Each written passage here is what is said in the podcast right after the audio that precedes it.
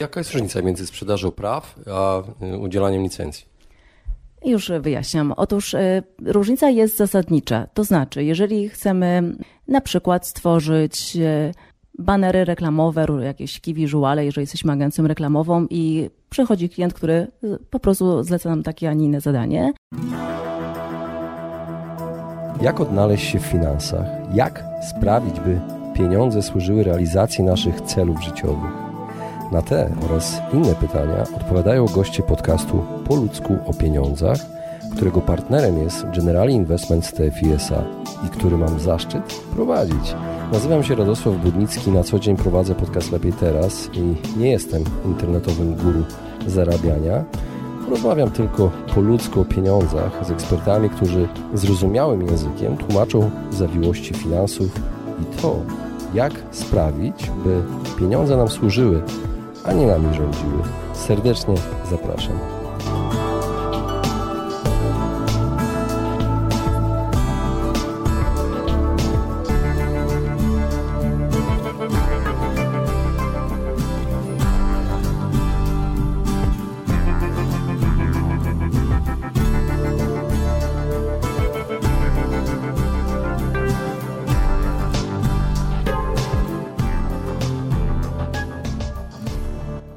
Moi drodzy, witam Was serdecznie w kolejnym odcinku podcastu Po ludzku o pieniądzach. Dzisiaj rozmowa z prawnikiem, z prawnikiem, tak, ale spokojnie będziemy rozmawiali o tym, jak zarobić pieniądze i jak nie tracić pieniędzy. Prawo własności intelektualnej jest to tak szeroki temat, że można w ogóle założyć na ten temat oddzielny kanał podcastowy. Mnie udało się spotkać z moim gościem, Magdaleną Miernik. Y, można powiedzieć, że dwukrotnie, żebyśmy mogli nagrać materiał bardzo, bardzo praktyczny. Jest bardzo dużo wiedzy, wiedzy, którą normalnie y, można otrzymać tylko na spotkaniach z prawnikami, tak naprawdę w konsultacjach płatnych, więc to bardzo cenny materiał. Mam, mam taką nadzieję, że bardzo Wam się spodoba i bardzo Wam się w życiu przyda. Dowiecie się między innymi o tym, czy można zarobić chociażby na własnym nazwisku. I przede wszystkim, ile może nas kosztować takie naruszenie y, czyichś y, praw, praw na przykład autorskich, jak się okazuje, które są tylko, można powiedzieć, tylko elementem prawa własności intelektualnej, ale często stosujemy to, to sformułowanie jako uproszczenie. Mój dzisiejszy gość, tak jak powiedziałem, Magdalena Miernik, jest prawnikiem specjalizującym się właśnie w sprawach z zakresu prawa własności intelektualnej. Pracuje jako trener szkoleniowiec, występuje często, można ją zobaczyć na różnego rodzaju eventach. Zajmuje się mm, prawem autorskim, prawem własności przemysłowej, prawem e, nowych technologii i doradza firmom z branży kreatywnej. No i uczy można powiedzieć, jak komercjalizować swoją własność intelektualną i pomaga w tym. Jest założycielką serwisu i firmy prawniczej lukreatywni.pl, która świadczy wsparcie prawno-biznesowe dla branży kreatywnej. Jest tam też bardzo, w tej rozmowie jest bardzo wiele, mm, można powiedzieć, takich informacji, które przydadzą się każdemu, niezależnie od tego, w jakiej branży pracuje i dla osób, które y, pracują też na etacie, na przykład kiedy mamy prawa, na przykład na jakiej umowie o pracę, mamy prawa do tego, co wykonaliśmy. Także, moi drodzy, nie przedłużając, zapraszam Was do wysłuchania tego odcinka i mojej rozmowy z Magdaleną Miernik. Cześć Magda. Cześć Radku. Witam Cię serdecznie w podcaście Po ludzku o pieniądzach. Jest zupełnie inny podcast, y, ale słuchacze mogą Ciebie nie znać, więc może przedstaw się słuchaczom, kim jesteś, czym się zajmujesz na co dzień. Oczywiście. Bardzo dziękuję po pierwsze za zaproszenie. Y, ciekawa tematyka i cieszę się, że będę mogła mówić o własności intelektualnej w kontekście zarabiania pieniędzy. Y, ja nazywam się Magdalena Miernik, jestem prawnikiem, który na co dzień zajmuje się prawem własności intelektualnej. Doradzam firmom na różnych etapach ich rozwoju, od takich samych pomysłodawców, czyli od bardzo młodych firm, które dopiero zaczynają, wchodzą na rynek, przez firmy, które już pozyskują inwestora, które już przekształcają się w spółki i Pomagam przedsiębiorcom na różnym etapie rozwoju, od bardzo młodych e, firm, które dopiero wchodzą na rynek, czyli od startupów, aż po już rozwinięte firmy, które na przykład postanawiają założyć spółkę, postanawiają na przykład pozyskać inwestora albo po prostu się rozwinąć. E, Magda, chciałbym się dowiedzieć, bo zajmujesz się prawem własności intelektualnej, to tak skróciłem prawem autorskim, to jest skrót myślowy, bo domyślam się, że to jest tylko wycinek tego prawa własności intelektualnej. Zgadza się. E, właśnie, wiele osób o tym nie wie, tylko używa takich skrótów jak ja. ale dowiedziałem się, że dzięki znajomości prawa własności intelektualnej każdy z nas może zarobić ekstra pieniądze. I to każdy z nas. Czy, czy, czy to prawda? Ja takich nawet nie traktuję jako ekstra pieniędzy. One po prostu wynikają z samej natury e, praw autorskich i tego, że mamy dualizm praw autorskich, one się dzielą na autorskie prawa osobiste i majątkowe i te majątkowe rzeczywiście mają wartość ekonomiczną i e, na przykład e, mają taką właśnie cechę, że mogą być chociażby prawem do wynagrodzenia, czyli dla twórcy, który chciałby na przykład dysponować swoimi prawami, można twórca, który chce dysponować swoimi prawami, może udzielić licencji albo przynieść prawa autorskie, oczywiście za wynagrodzeniem. A powiedz mi, czy można też y, stracić pieniądze, nie, wie, nie znając swoich praw, y, praw y, właściwie jeśli chodzi o wła dotyczących własności intelektualnej i jeżeli tak, to jak tego uniknąć? Można i prawdę mówiąc, całkiem łatwo, e, dlatego że z jednej strony prawa autorskie są e, dla nas dużym takim zasobem możliwości, chociażby przy tworzeniu na przykład aplikacji mobilnych, które często są tworzone z otwartych bibliotek kodów i możemy wykorzystywać rzeczywiście już fragmenty kodów przygotowane przez inne osoby, ale w momencie, kiedy chcemy tę aplikację potem wykorzystać komercyjnie i z, spotykamy klienta, który chciałby od nas kupić tą aplikację, to przeniesienie praw autorskich do całości aplikacji, kiedy na przykład są tam elementy, które de facto nie należą do nas i których nie powinniśmy sprzedawać, już rodzi pewne zagrożenie tego naruszenia. No dobrze, ale żeby wiedzieć, że naruszamy, podałaś przykład konkretnej osoby, ale na przykład co jest moją własnością, na przykład jako twórcy? Co jest moją własnością? Podajmy przykład podcastera, ale pewnie słucha mnie też dużo blogerów, mm -hmm. fotografów i vlogerów i tak dalej. Oczywiście. Mm, pomyślałam o tej aplikacji, o której wcześniej wspomniałam i może najpierw od niej zacznę, bo to będzie taki fajny przykład, po czym oczywiście przejdę do innych twórców.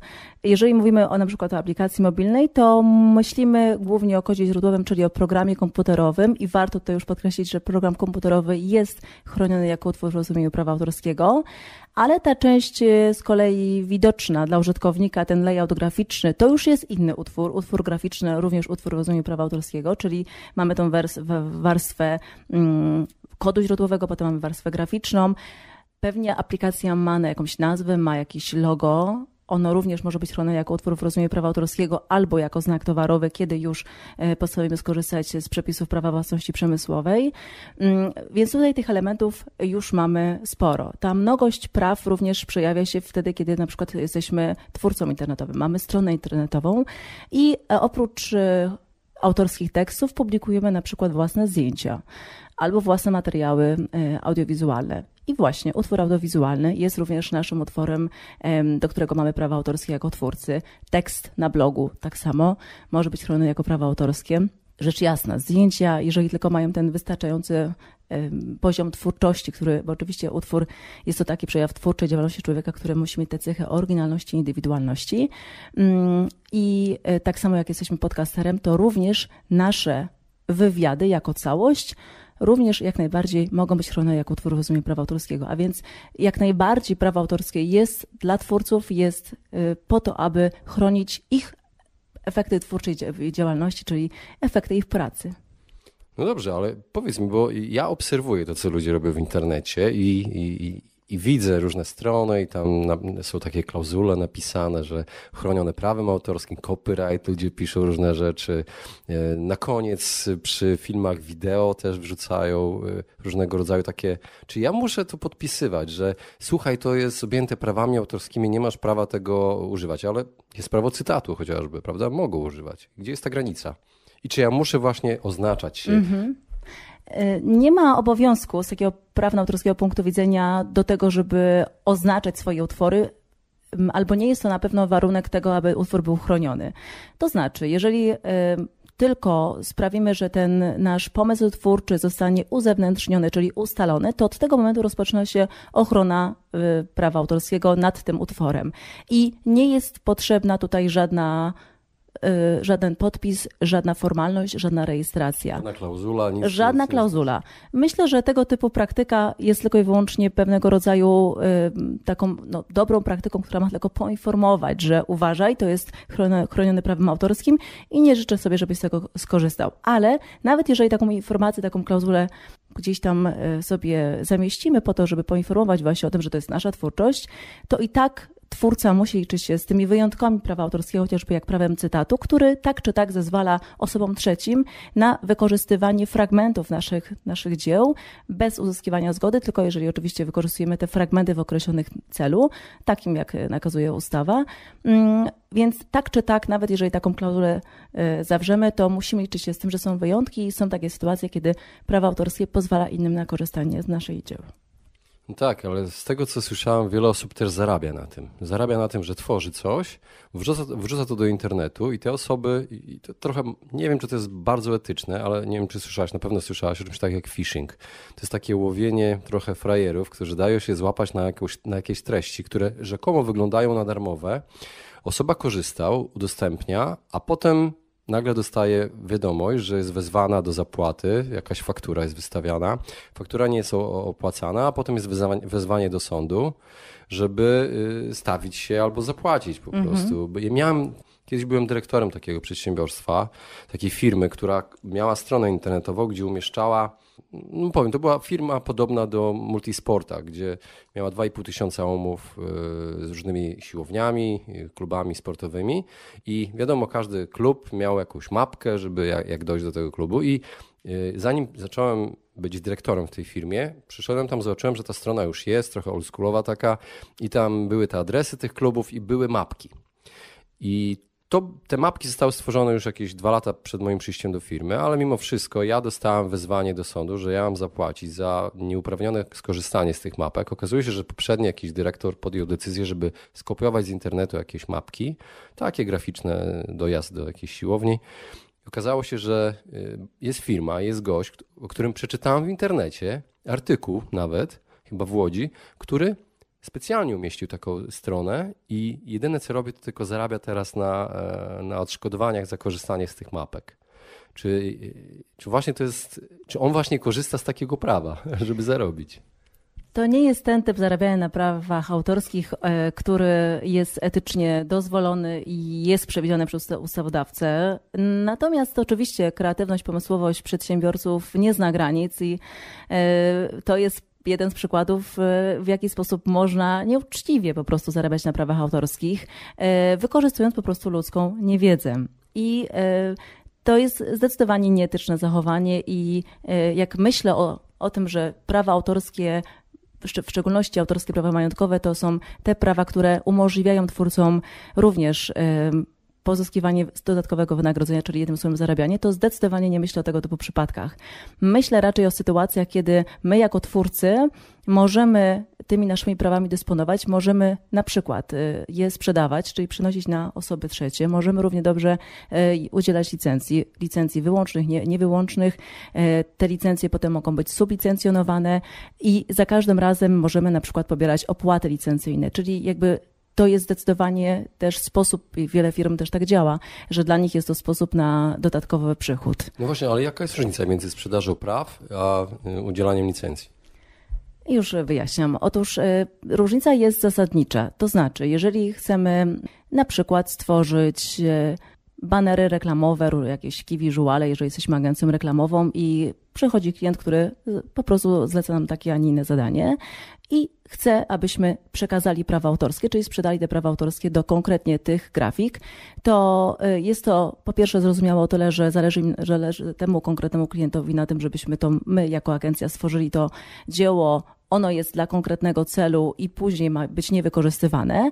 I wtedy, jeżeli mówimy o przeniesieniu praw autorskich, czyli całkowite, czyli takiej sytuacji, kiedy całkowicie zbywamy te prawa jako agencja, jako agencja trwale, czyli nie możemy ich dalej wykorzystywać do, dla innych klientów, no to, to przeniesienie praw autorskich to wynagrodzenie za przeniesienie praw autorskich powinno być adekwatnie wyższe niż w sytuacji, kiedy udzielalibyśmy jedynie temu samemu klientowi licencji. Czyli w sytuacji, kiedy byłaby taka sytuacja, że klient doszedłby do wniosku, że potrzebuje tylko jakiejś tam części naszych prac, a to są nasze jakieś powiedzmy template'y, jakieś wzory, które wykorzystujemy dla innych klientów i y, na przykład nasza propozycja jako, jako agencji jest udzielić tylko licencji, to znaczy całość praw autorskich do tych projektów pozostaje po naszej stronie jako agencji, a my tylko udzielamy zgody na wykorzystywanie w jakichś konkretnych granicach temu jednemu klientowi e, tych naszych projektów. I wtedy oczywiście ta opłata licencyjna może być dużo mniejsza niż w przypadku całkowitego wyzbycia się praw autorskich w momencie, kiedy przekazujemy prawa autorskie na tego konkretnego klienta. Słyszałaś o sprawie Sapkowskiego?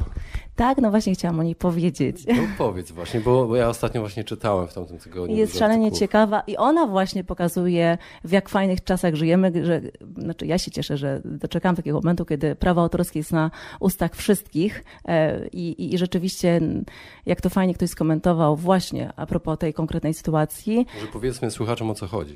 E, tak, oczywiście, już, już wyjaśnię, tylko e, ciekawy był ten komentarz, ponieważ on pokazał, że dla biednych ludzi prawo to są nakazy i zakazy, a dla przedsiębiorczych ludzi prawo, w szczególności prawa autorskie, to są możliwości. I już wyjaśniam oczywiście, o co chodzi w tej sprawie Sapkowskiego przeciwko e, CD Projektowi. Otóż e, Wyglądało to w ten sposób, że jak wiemy, Andrzej Sapkowski, który jest autorem e, sagi o Wiedźminie, zdecydował się na przekazanie praw autorskich do do swojego dzieła na CD Projekt jeszcze przed tym, kiedy był taki pomysł właśnie, żeby gra komputerowa powstała o konkretnie o Wiedźminie, o tym, o, o całej tej, o, dokładnie, o całej, całej kolekcji właściwie tych, tych, tych książek. I biorąc pod uwagę, że wcześniejsze próby wykorzystania Wiedźmina, chociażby na wielkim ekranie, bo przecież powstał film z Michałem Żebrowskim, nie przyniosły takiego rezultatu, jak pewnie Sapkowski się spodziewał, to on jakby nie wierzył do końca w powodzenie tego projektu i pomyślał sobie, że wystarczy mu po prostu wynagrodzenie ryczałtowe, czyli jedna kwota stała za przekazanie praw autorskich. W tym konkretnym przypadku to było podobno 35 tysięcy złotych, ale tak jak mówię, my, nie, nie, nikt z nas nie widział tej umowy, więc e, oczywiście możemy tylko się powoływać na jakieś tam przekazy medialne. No i jak wiemy, CD Projekt e, Red, konkretnie ta spółka, e, odniosła ogromny sukces i nie tylko jeżeli chodzi o te gry RPG, które, które są bardzo popularne na świecie, ale również zainteresowało się samo, całą historią również Netflix i ma powstać serial na podstawie historii właśnie Wiedźmina. No i mamy taką sytuację, kiedy nagle autor widzi, że ta kwota wynagrodzenia ryczałtowego, na którą się umówił z e, nabywcą praw autorskich, zupełnie jest nieadekwatna do rzeczywistości. To znaczy, jak to sam zresztą Sapkowski powtarzał często w różnego rodzaju wywiadach, on był głupi, że zgodził się na tak, niską, na tak niskie wynagrodzenie. I teraz życzę sobie po prostu więcej.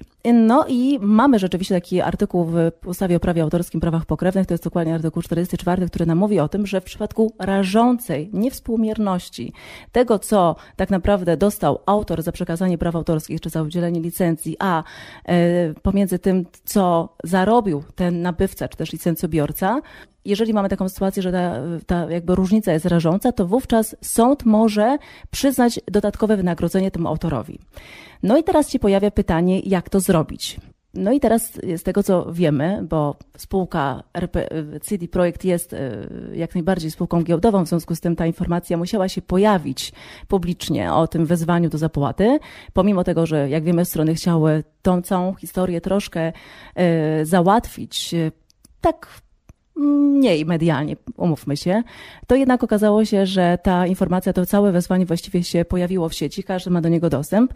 No i wiemy z niego, że nie bagatela, teraz sobie prawnicy Sapkowskiego życzą 60 milionów za złotych. Tak, jako wynagrodzenie dodatkowe i to też jest jakiś procent tylko oczywiście te, tego, co mogłoby tak naprawdę należeć się Sapkowskiemu. No i teraz pojawia się pytanie, jak się sprawa skończy. Po pierwsze, e, każdy z nas może pomyśleć sobie, no dobrze, no ale była umowa, strony mówiły się na jedno. W związku z tym, skoro mamy taką główną, generalną zasadę w prawie cywilnym, czyli umów się dotrzymuje, pacta sunt servanta, no to teraz nagle się obudził autor i on sobie życzy więcej. No, za późno, too late ale się okazuje, że nie do końca. Ten artykuł 44 jest o tyle ciekawy, szczególnie dla mnie i dla prawników, którzy zajmują się własnością intelektualną, że on jest po pierwsze bardzo rzadko wykorzystywany w różnego rodzaju wezwaniach. W ogóle nawet nie mamy takich przypadków orzeczeń, które by nam pokazały, jak takie sprawy się mogą skończyć. Ja osobiście trzymam kciuki, żeby ta sprawa trafiła do sądu. To byłoby bardzo ciekawy, e, ciekawy spór, który mógłby nam też pokazać, w jaki sposób właśnie tutaj sąd by podszedł do tej sprawy. Sapkowski może rzeczywiście powoływać, się na ten artykuł i może żądać tego dodatkowego wynagrodzenia, ale to po pierwsze sąd będzie musiał zdecydować, czy mu się należy, a po drugie będzie musiał trochę się postarać, żeby to wynagrodzenie dodatkowe wywalczyć, no bo po pierwsze nie wierzył w ten projekt, podpisał umowę. Też nie wiemy dokładnie, jak, jakie są postanowienia w tej umowie, to też, to też pewnie ma znaczenie. No jest jeszcze trzeci, trzecia ważna rzecz, mianowicie sąd musiałby zdecydować tak naprawdę, na ile te elementy historii o Wiedźminie, które zostały stworzone przez Sapkowskiego, zostały włączone do gry, do kolejnych oczywiście części gry i na ile one decydują o sukcesie tym komercyjnym, które dziś, który dzisiaj ma CD Projekt, a na ile same te walory twórcze stworzone przez po prostu spółkę. Także szalenie ciekawa sprawa. Ja na pewno będę bardzo, bardzo uważnie ją śledziła. No i mam nadzieję, że sprawa trafi do sądu, bo z pewnością byłoby to po pierwsze precedensowy orzeczenia, po drugie mogłoby to też wykazać pewnego rodzaju drogę działania w tego typu problemach, w tego typu sprawach. Ja jestem ciekaw, jak to prawnie pójdzie. Tak czy inaczej uważam, że etycznie, no, to już w ogóle niezwiązane z prawem jest, y, to moje zdanie, powtarzam, spółka powinna jakoś polubownie porozmawiać się z tak wspaniałym autorem, bo to jest jednak y, niesamowity człowiek, niesamowita fantazja, niesamowita wiedza. Wielu, wielu czytelników się ze mną zgodzi. Uważam, że jemu się należy należy się za coś takiego, więcej niż y, równowartość y, starego Cinquecento. Jeżeli tak będzie i strony usiądą do stołu i zaczną rozmawiać, to, to z pewnością pewnie te informacje y, nie będą wtedy przez sąd, znaczy po pierwsze sąd nie będzie wtedy decydował na przykład co do wysokości tego dodatkowego wynagrodzenia, tylko strony samodzielnie się będą musiały dogadać. No ja mam nadzieję, że też mm, będą informacje, ku temu, żeby chociażby właśnie móc o tym dalej dyskutować i też wiedzieć, w jaki sposób strony załatwiły taką sprawę. Musimy pamiętać, że no, y, tak jak wspomniałam wcześniej, spółka CD Projekt jest spółką giełdową i e, chociażby ta informacja o wezwaniu bezpośrednio wpłynęła na notowania, które, e, które doprowadziły do tego, że w ostatnich dniach są spadki i tak zresztą działa giełda, więc, e, więc rzeczywiście to, e, to dogadanie się pomiędzy autorem a właśnie spółką byłoby rzeczywiście dobre dla obu stron zdecydowanie. To ma wpływ na reputację. Tak, tak zostanie potraktowany autor, którego kocha bardzo wielu czytelników i odbiorców użytkowników gier. Jeżeli oni go źle potraktują, ludzie mogą się po prostu obrazić na firmę i tak to może wyglądać. Dokładnie. Tak sobie myślę, Radku, że właściwie to moglibyśmy na tym zakończyć. Pewnie nie zakończymy, ale e, bo to jest piękna historia, która właśnie pokazuje, jak ważne i e, istotne są prawa autorskie i jak bezpośrednio wiążą się z zarabianiem pieniędzy. Okej. Okay. Jesteśmy często okradani, nie zdajemy sobie z tego sprawy. Powiedziałeś już mniej więcej, jakie rzeczy można wykorzystać, a na odwrót jak to działa. Kiedy mi się wydaje, że jestem okradany, ale to nie jest prawdą. Chociażby w sytuacji, kiedy jestem przedsiębiorcą, prowadzę sobie własny mój biznes i mam na przykład y, firmę, która y, jest rozpoznawalna na danym segmencie rynku pod nazwą X. I y, dowiaduję się, że na przykład podobna nazwa albo łudząco podobna nazwa funkcjonuje również u innego przedsiębiorcy, u innej na przykład spółki, ale na innym segmencie rynku. No i często ludzie są oburzeni i często mamy też takie, takie zapytania, jak to jest, że ktoś na przykład też ma taką nazwę i czy on w ogóle może. Więc to jest pierwsza na przykład informacja, żeby podkreślić, że znak towarowy, który, y, który może być uzyskany przez przedsiębiorcę właśnie po to, żeby chronić logotyp, nazwę, w zależności oczywiście od tego, jaką strategię ochrony marki przyjmiemy jako przedsiębiorcy, y, on jest jakby zarezerwowany dla konkretnych klas towarów i usług, dla konkretnego danego segmentu. I jeżeli rejestrujemy znak towarowy dla konkretnych towarów i usług, to podmiot na rynku, który po prostu działa na zupełnie innym segmencie, może sobie wykorzystywać tą nazwę albo podobną nazwę, podobne logo, ale na innym, na innym segmencie rynku, właśnie po to, żeby nie wprowadzać odbiorców w błąd. Czyli na przykład ktoś wymyśla sobie nazwę łacińską Carpe Diem, firma psychologiczna i Carpe, Carpe Diem, firma rybna albo Carpe Diem i to, to, to nie można rościć pretensji do drugiego sektora. Przede wszystkim powinniśmy każdą sprawę rozpatrywać osobno i zastanowić się rzeczywiście, czy mamy tutaj ryzyko konfuzji konsumenckiej wprowadzenia odbiorców w błąd. To jest pierwsza rzecz. Ale też sytuacja, kiedy ktoś korzysta z cudzych dzieł w ramach dozwolonego użytku osobistego. Wspomniane wcześniej prawo cytatu. W momencie, kiedy moim e, na przykład celem jest e, chociażby tłumacząc zawiłości prawa autorskiego i prowadząc e, wykład, kiedy wykorzystuję w prezentacji różnego rodzaju dzieła, grafiki, zdjęcia, to ja to robię na zasadach prawa cytatu. To znaczy, moim celem jest dodatkowe wyjaśnienie danego zagadnienia. W związku z tym mam uzasadnienie prawne, prawnoautorskie, do tego, żeby korzystać z cudzych dzieł bez pytania dodatkowo o zgodę.